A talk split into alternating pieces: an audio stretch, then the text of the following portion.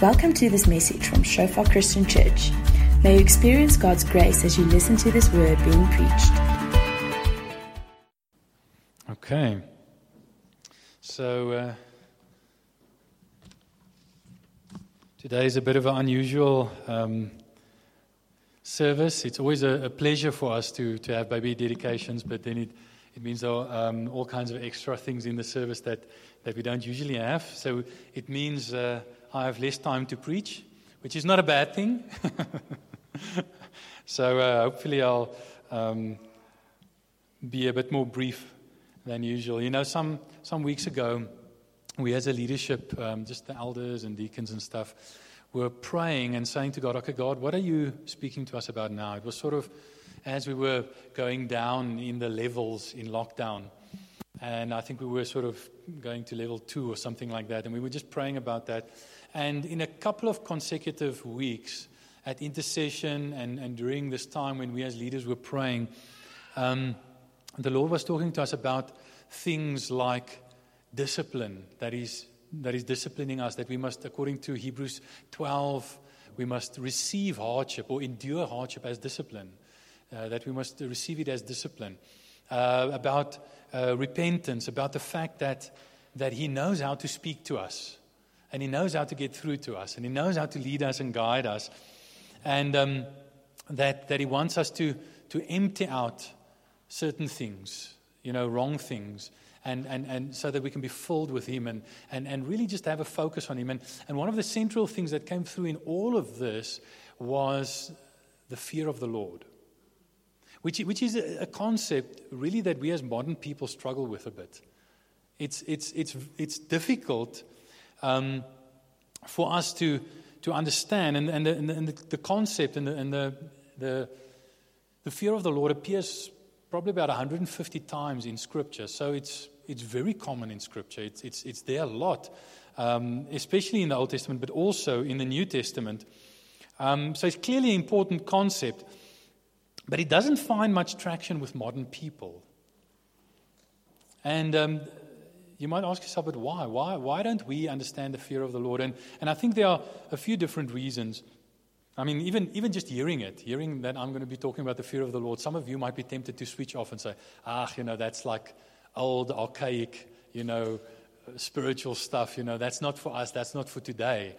But I want to encourage you to just maintain an open mind and just listen and hear if maybe there's not something in it that is not just for 2,000, 3,000 years ago, but that is actually for today, that we actually need as modern people. The reality is that we don't always understand as modern people the fear of the Lord, and we don't always like as modern people the fear of the Lord, this concept of the fear of the Lord. And part of the problem is our relationship with God and how we relate to God.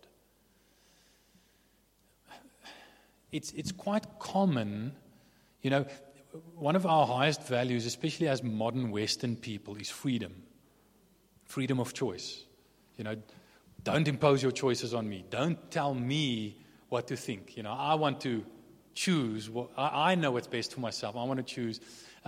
Even children, you know, their parents are told, you know, don't, you know, impose your will on them. They must choose for themselves.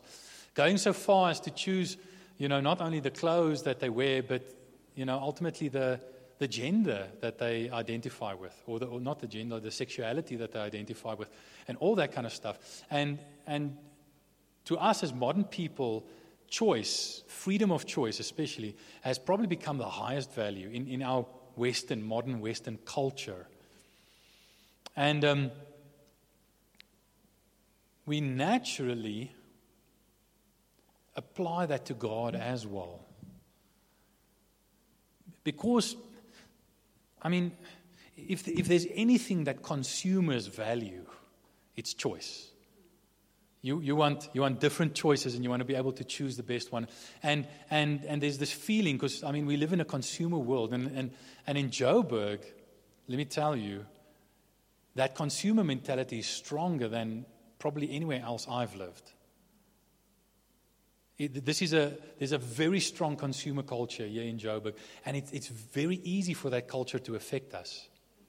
And without knowing it, we very often come with this, I want different choices of goods and services. And that consumer mentality slips in, even in our approach to God. And we say, I want many choices. I want to make the choices when it comes to God and church. And we actually approach God and church as consumers. And when we come to God as a consumer, I was walking in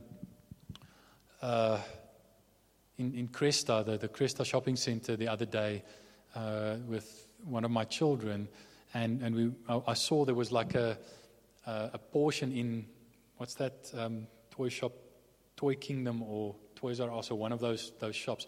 But I saw through the window there was a section, a Build-A-Bear section, where you can go in and there are all different parts of the bear and you can sort of put them together and build your own bear. And so often we want to do that with God. We want to come in, pay our money and sort of put together a Build-A-Bear God, where we put together a God that we like, that we feel comfortable with, and we construct God as we want him to be, because we're the consumers, we're the customers, and the customer is always right, you know.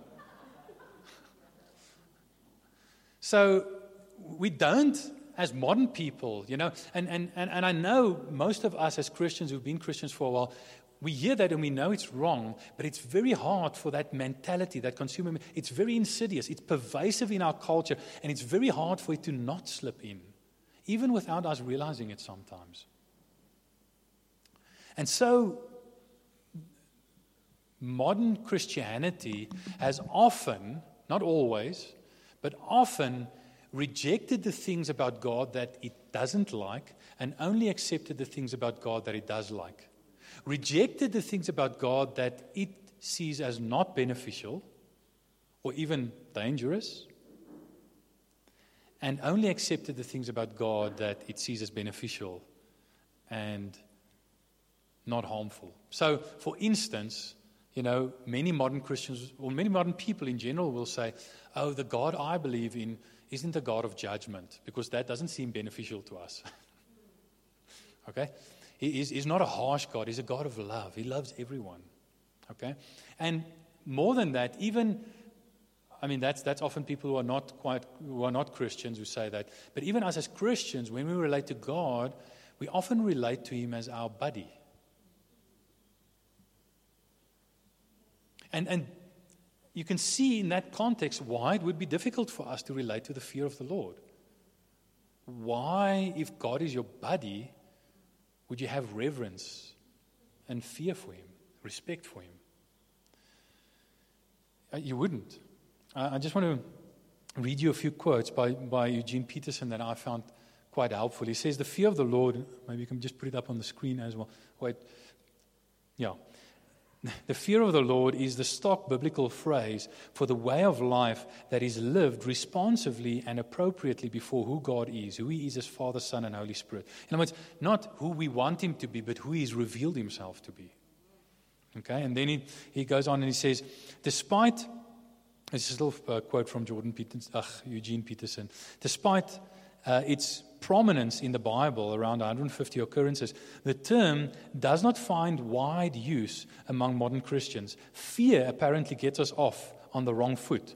Grammarians help us regain our biblical stride by calling our attention to the fact that fear of the Lord is a bound phrase, a syntagm, whatever that is, a bound phrase. In other words, the four words in English, two in Hebrew, are bound together, making a single word or a single concept. Its function as a single word cannot be understood by taking it apart and then adding up the meanings of the parts. Fear of the Lord is not a combination of fear plus of plus the plus Lord.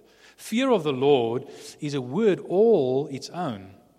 So we don't look up fear in the dictionary, then God, and then proceed to combine the two meanings. Fear, a feeling of apprehension, plus God, a divine being worthy of worship, is not fear of the Lord. Okay? The fact that fear of the Lord cannot be precisely defined is one of its glories. We are dealing with something that we cannot pin down. We inhabit mystery. We can't be cocksure about anything. We cultivate an attentive and reverent expectation before God. And then finally he says, the fear of God is the death of... this is a quote from Charles Spurgeon. He says, the fear of God is the death of every other fear. Like a mighty lion, it chases every other fear before it. And so even though the fear of the Lord appears often in the Bible, we seem to struggle with it a bit. Because one of the problems is we have a negative connotation to the word fear. Okay, so I went through most of those 150 references to fear of the Lord in the Bible, and don't worry, I'm not going to share all of them with you this morning. And I'm just going to sum up. I'm going to sum it up for you, and in the weeks coming, we'll continue to unpack some of it. But here's just the executive summary. Okay, firstly, the fear of the Lord is not being frightened of God. That's very important to realize. This is the misunderstanding that causes many modern people to dislike this concept of the fear of the Lord, because they connect it with, oh, I must be frightened of God and I must run away from Him. No. Fear of the Lord, there are scriptures that clearly show us that fear of the Lord, when you have the fear of the Lord, it means that you're not frightened of God. It means that you don't run away from Him, you actually run to Him. Ironically, the fear of the Lord draws you closer to God. One scripture says, Lord, forgive sins so that we may fear your name. In other words, God forgives sins, and that's why we fear. That's one of the reasons why we fear His name. In other words, He shows goodness and mercy to us, and that causes us to fear His name. So it shows you it's not being frightened of Him. Another scripture talks about the friendship of God is with those who fear Him. In other words, those who fear Him experience friendship, intimacy with Him. So it far from making you frightened of God and causing you to run away from Him, it causes you to actually draw closer in friendship to Him. There's another passage where in Kings, I can't remember if it was 1st or 2nd Kings, I think it's 2nd Kings 8, where Solomon is dedicating the temple. And then he prays, and he says, God, please answer the prayers that the nations, the Gentiles, pray in your name so that they may fear your name. In other words, show them goodness, show them favor, answer their prayers so answered prayers leads to fearing the Lord. So you can see that the fear of the Lord is not being frightened of God. It doesn't chase you away, it draws you closer. It invites you closer, it lures you closer. That's the first thing. The second thing is the fear of the Lord is the beginning of wisdom. Okay, that's a theme that comes especially in Proverbs many, many times, but not only in Proverbs, in other places in the Old Testament as well. In other words, if we want wisdom, what is wisdom? Wisdom is knowing what the will of the Lord is. And the fear of the Lord is the beginning of wisdom. You cannot start to know what God's will is unless you have a right relationship with Him, unless you have a reverential fear and respect for Him, in the positive sense that we've been talking about here. Then also, the fear of the Lord is a desire to please God above all. It's a desire, a deep desire. The first time I speak under correction, but the first time I think I found the first scripture in the Bible I found the fear of the Lord in was that story of Abraham who's going to sacrifice Isaac. And then after God had stopped him and said to him, no, don't harm your son. Now I know that you fear me, because you did not withhold your son, your only son, from me. In other words, the fear of the Lord says, Lord, whatever the cost, I want to please you. Even if it breaks my heart, I want to please you. Okay? The fear of the Lord is living in constant awareness and responsiveness to God. And the one that, and another one that goes with it is, often it says, the fear of the Lord causes us to shun evil or to turn away from evil. Now, there's an interesting one. I must read this one to you because that sort of combines this passage combines the two. This is I don't think I have it up on the screen, but if you want to look it up with me, you can go to Leviticus 19. Here we go, Leviticus 19, verse 14, I think. Listen to this. It says, "Do not curse the deaf or put a stumbling block in front of the blind, but fear your God. I am the Lord." And then verse 32 says, "Stand up in the presence of the aged, show respect to elderly, and revere your God," or fear your God. I am the Lord. But you know, where it says, "Do not curse the deaf or put a stumbling block in front of the blind, but fear God." You see what it's saying there? What it's saying is if you have respect for God, if you reverence God, then you'll be aware that He hears everything that you say, and you'll be aware that He sees everything that you do. And you'll be aware that you should not do evil, even if you can get away with it. Because if you curse a deaf man, he's not going to hear you. You're going to get away with it. If you put a stumbling block in front of a blind man, you're going to get away with it because he's not going to see you. But God's going to see you. God's going to hear you. And fear of the Lord makes you aware of the fact that God hears you. And God hears everything, and God sees everything. And you live with a conscious awareness of God's presence, God's ear that is listening to you, and God's eyes that are upon you. And therefore, you don't want to do wrong, even when you can get away with it. And it forces you to live with integrity and to shun evil. Can you see how powerful that is? So this specific, example, he says, the fear of the Lord will cause you to refrain from oppressing people, even if you could get away with it.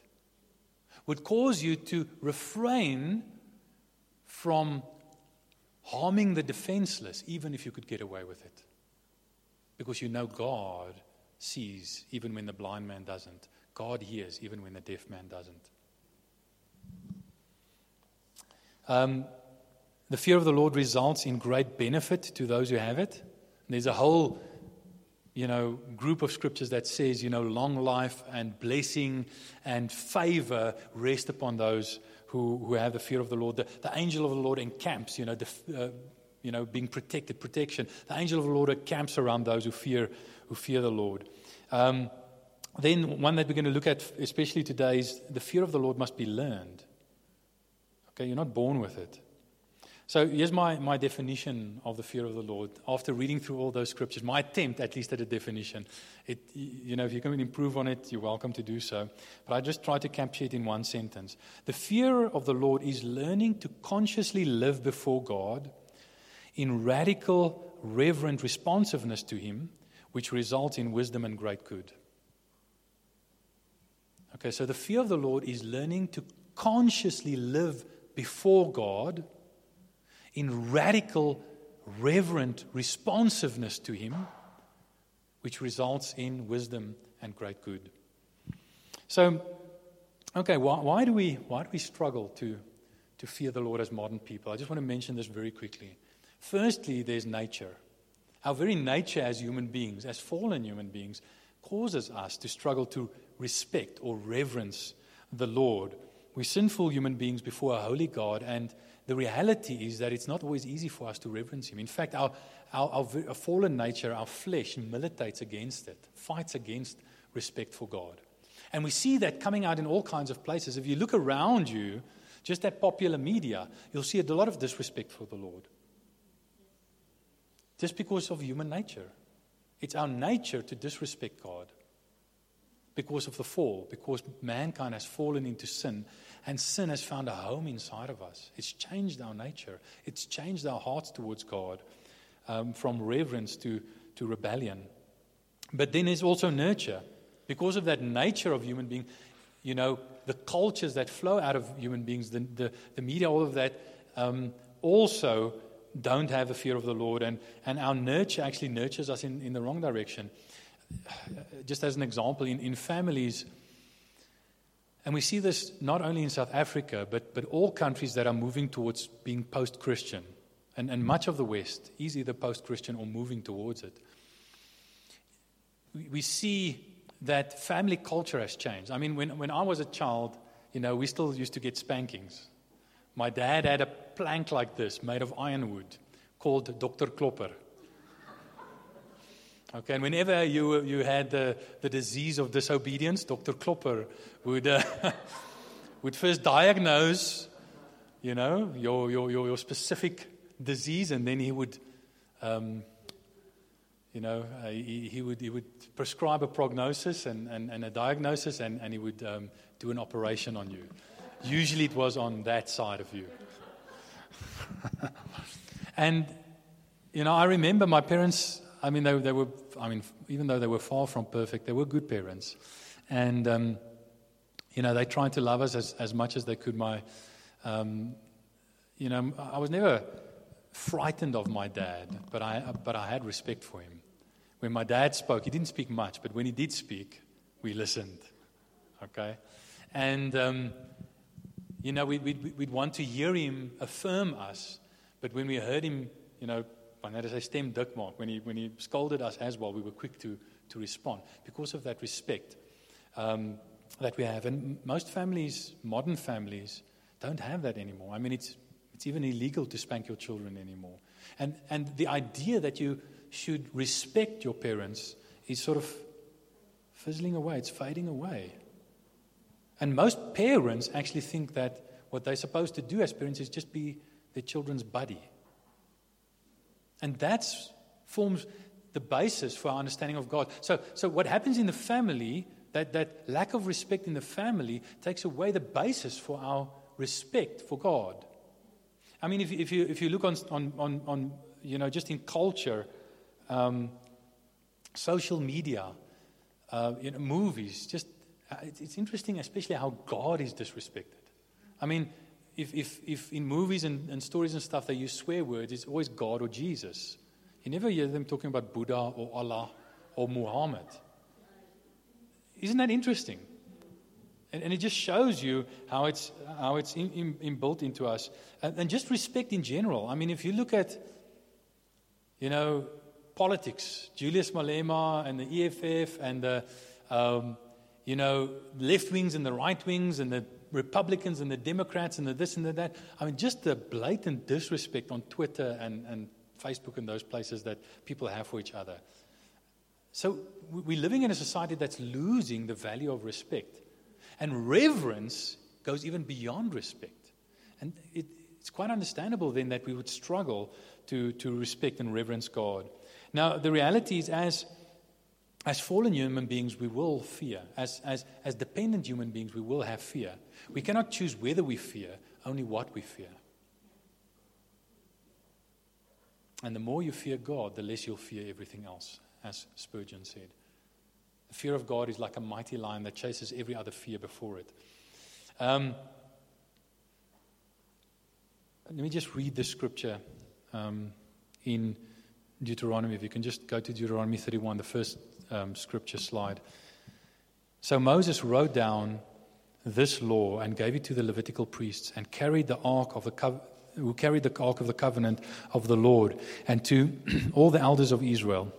Then Moses commanded them, at the end of every 7 years, in the year of cancelling debts, during the festival of tabernacles, when all Israel comes to appear before the Lord your God at the place he will choose, you shall read this law before them in their hearing. Assemble the people, men, women, and children, and the foreigners residing in your towns, so that they may listen and learn to fear the Lord your God, and follow carefully all the words of this law. Their children who do not know this law must hear it and learn to fear the Lord your God as long as they live in the land you are crossing over the Jordan to possess. In other words, what it says here is that because of our nature and our nurture, the fear of the Lord doesn't come naturally to us, and we have to learn it. We're not born with it. We have to learn it. It has to be taught us. And there's a whole bunch of scriptures that talk about, let me teach you the fear of the Lord. But here it says you must learn it. And one of the specific ways mentioned here of learning it is through the Word. And that's why it's important what we are doing today. Coming together and corporately receiving the Word so we can learn to fear the Lord. Learn to relate to the Lord in the right way, to have a reverent respect for him. And I want to encourage you. I mean, we dedicated 2 babies today. And don't underestimate, parents, what effect just those 10 or 20 minutes that you spend just reading a portion of Scripture, just talking about it and then praying about it. If you do that on a daily basis, what effect it has on your children. It has a massive effect. It has a major effect on them, because they learn the fear of the Lord. But what I want you to see here is that just 3 words. Listen, they must listen to the word, they must learn the fear of the Lord, and then they must live out the word of the Lord. And what I want you to see is that the learning the fear of the Lord is the crucial link between listening to the word and living the word. There are many people who listen to the word but never live it. Why not? Because they never learn to fear the Lord. We often, let's apply to ourselves, we often listen to the word and then don't live it. Why not? Because we haven't learned the fear of the Lord adequately. The fear of the Lord is something in your heart, on the inside of you. In other words, in your scripture reading, one of the greatest things that you must do is allow the Bible to address your heart, not only your hands. It's so easy for us to try and do behavior modification. Oh, I must behave better. Oh, I must do better. Oh, I must stop sinning. Yes, by all means, we must stop sinning. That is true. But we mustn't just stop sinning in our hands. We must first stop sinning in our hearts by learning the fear of the Lord in our hearts. And then it will affect our hands. You can and what happens is, if you just change your hands, change your behavior on the outside without changing your heart on the inside, the change will not last. We need the fear of the Lord to really, truly, deeply change and to grow and become more like the Lord. We need it. Our children need it. So when you read Scripture, trust God that you will get, one of the things that you'll get primarily is that you'll learn to fear the Lord so that you can experience deep and lasting life change. I just want to close with one last scripture, and I wish I had more time to say something about this, but let me just read it to you and just say a few things. Isaiah 11, verse 1-3 says, "A shoot will come up from the stump of Jesse, and from his root a branch will bear fruit. The Spirit of the Lord will rest upon him, the Spirit of wisdom and understanding, the Spirit of counsel and might, the Spirit of the knowledge and fear of the Lord, and he will delight in the fear of the Lord." The Word of God, receiving the Word of God, not only by ourselves, but corporately, as families, and especially as the church, is one of the main places where we learn the fear of the Lord. The healthy fear of the Lord that gives us wisdom and draws us closer to God. But we need this. We need to see Jesus, because one of our big fears is, but Lord, if I live like that, if I live in that radical way that puts you first and focuses primarily on you and seeks to please you primarily, won't that be harmful to me? Won't bad things happen to me? Won't it be no fun? I mean, that's in our hearts often what we ask. But you see, the good news is that Jesus lived that life. That was hard. And that was, he delighted in the fear of the Lord. And all the hardness, all the catastrophe, all the judgment, all the God turning away, all the death, he experienced that so that we could experience life. And he lived an amazing life where all the benefits of the fear of the Lord he didn't receive. On the cross, he received exactly the opposite of what the Bible says you'll receive if you fear the Lord. Even though he delighted in the fear of the Lord, the only person who ever fully and truly delighted in the fear of the Lord.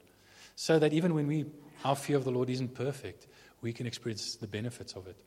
But what we need, what the Scripture says, what we need, if we want to be able to delight in the fear of the Lord like Jesus did, is we need what Jesus had. What did Jesus have?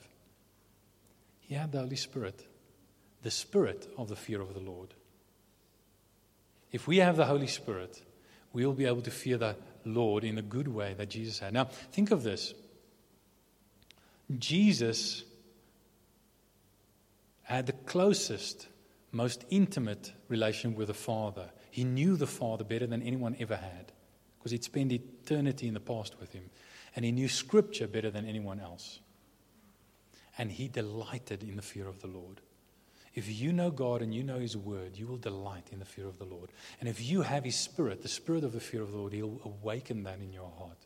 I just want you to close your eyes for a moment. Just cut out all distractions, cut out all thoughts that are trying to come in and distract you. I'm not saying empty your mind. I want you to focus on God. We heard God's word now, and I want you to just focus on him. And I want you to just ask him two things. Lord, reveal yourself to me, number one. And number two, Lord, teach me to fear you in this way. Teach me to reverence you in this way. And then just be quiet and listen to the Lord.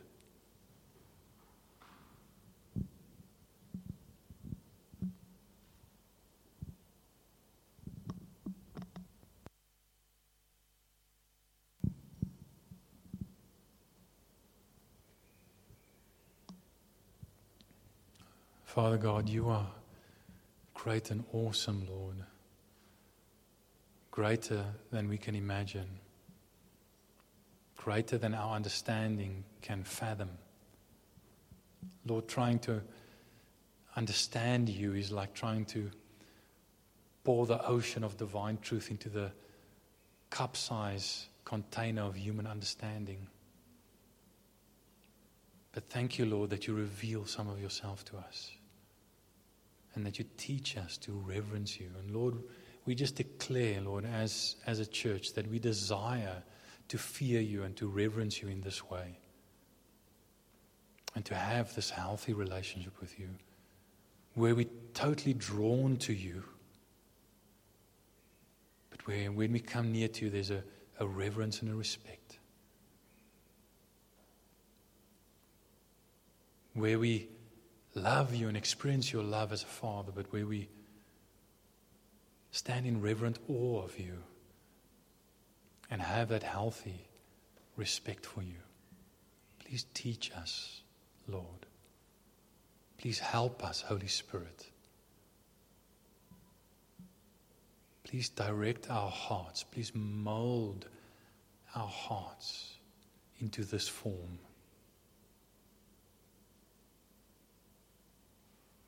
I just pray, Lord, that as we go out into this week, that at all moments we will be aware of living before you, living in your presence, living with your ear towards us and your eye upon us.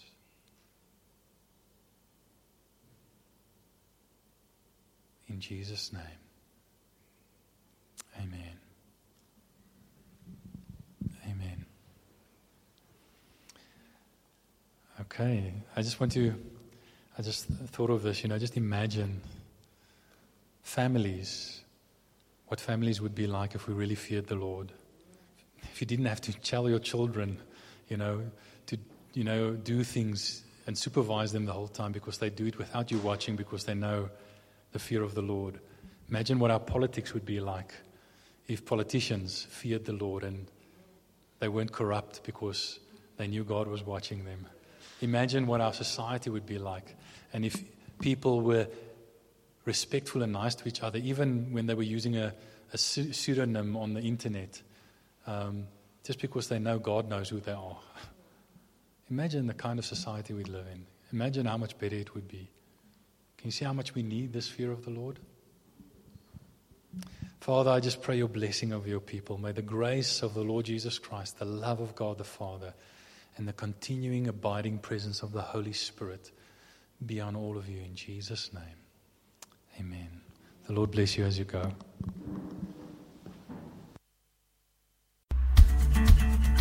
Thanks for listening to this message from Shofar Joburg. May the grace you received produce God's greatest glory and your greatest good. For more information and sermons, please visit our website at www.shofar.joburg.